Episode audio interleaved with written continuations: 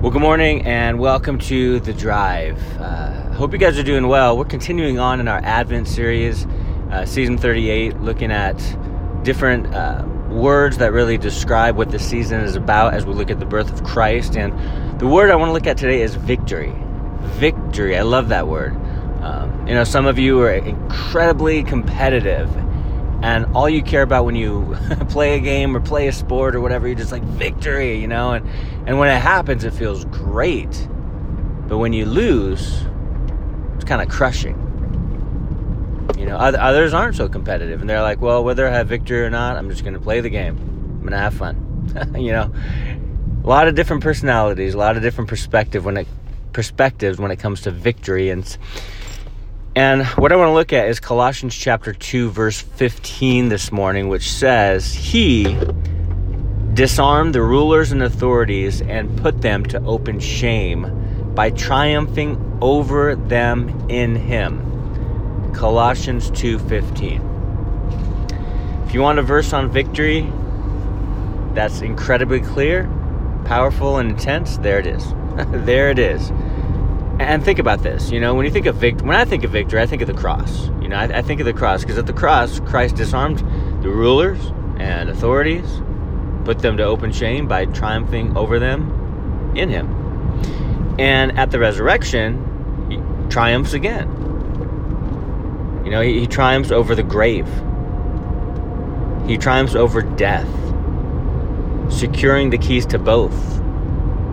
And for us, for those who are Christ followers, just letting that sink in, it's amazing. it's powerful. And here's something, you guys, that always astounds me. I always, I, I try to wrap my head around it, and I, I 100% believe it. But still, I'm like, what? Like, God could have sent Jesus to the earth, full grown.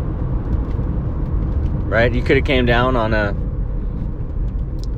you know, thinking about Revelation, but he could have came down like on a um, white horse, or he could have just transported and just here I am, you know, appeared in a, in a ray of light. You know, he, uh, he could have came down uh, on the earth to the earth full grown. It already existed, always existed. Could have done that, but he didn't. But you know, looking at the prophecies, we knew the Messiah would be actually born, and that's always a striking to me because you think about it, you know, a baby is helpless. It needs to be taken care of. It needs to be nurtured. It needs to be fed. It can't, you know, you don't have a baby and go, okay, you're on your own. Like, you take care of the baby, right? And so Christ was born in this helpless state. But the beautiful thing is, as you look at Mary and Joseph, they were godly, they were committed, they were devoted, and God chose them because He knew that they both followed Him and were obedient and loved Him. They knew that God knew that they'd get His will done. That victory victory would be had at the cross because the parents would follow and live out and go forward in their calling, in their purpose, in their in God's will. So yeah, on one hand, we see Jesus being born the humility in the whole situation. Um, you know, I've, I've done a lot of different uh, messages, especially in December over the last 16, 17 years, where uh, I'm talking about different aspects of the birth of Christ. And one of the ones that I go back to maybe every other year is just the humility surrounding like all of this this whole situation. Mary and joseph being poor you know not having a place to to give birth to jesus you know the shepherds the poorest in the land and the ones who don't really have a good reputation the first to to be told of jesus' birth. Like all of the events that surrounded jesus so many of them had to do with humility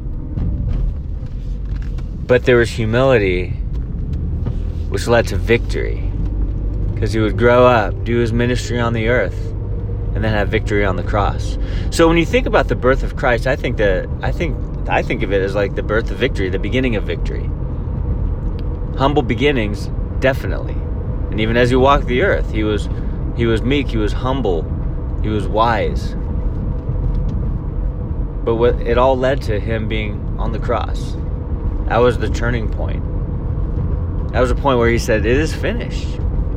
Death is conquered, destruction is conquered. Um, if you will, hell is conquered. We're secured for heaven. I mean, wow. And I, have been saying this for years, but um, I, someone said it. I don't know. Actually, a few commentators, pastors, theologians said it, but um, I always remember it. Like I don't think I'm ever gonna forget it the rest of my life here on Earth. But um, but we're not victims. You know, sometimes we have that victim mentality where it's like, "Woe is me! Everything is bad. Everything's against me. No one understands me. I'm just suffering. I'm going through it. I'm never nothing." And we're just we just act like we're victims, right? And, and sure, sometimes I don't want to disvalidate those who actually are victims of certain situations. Yes, that is true. That happens. But generally speaking, you know, we are victorious because of what Jesus did. So his birth led to his death, led to his resurrection, led to his ascension. Victory, victory, victory. So we don't have to walk around like Eeyore, you know, going, oh, everything sucks. We don't have to walk around like the Grinch, you know, just being mad and angry at everything. We can walk around with a smile on our face, with joy in our hearts, because victory was had by Christ for all who believe. He paid the price, He did it so that we wouldn't have to, so that we can walk in total freedom. So you're not a victim, you're victorious in Christ. So we can walk around boasting, not in ourselves, but boasting in Jesus. Amazing. Confidence in Christ because of the victory that was had on the cross and the empty tomb. Amazing. God bless you guys. I hope that encouraged someone. Have a great day, and I'll talk to you tomorrow.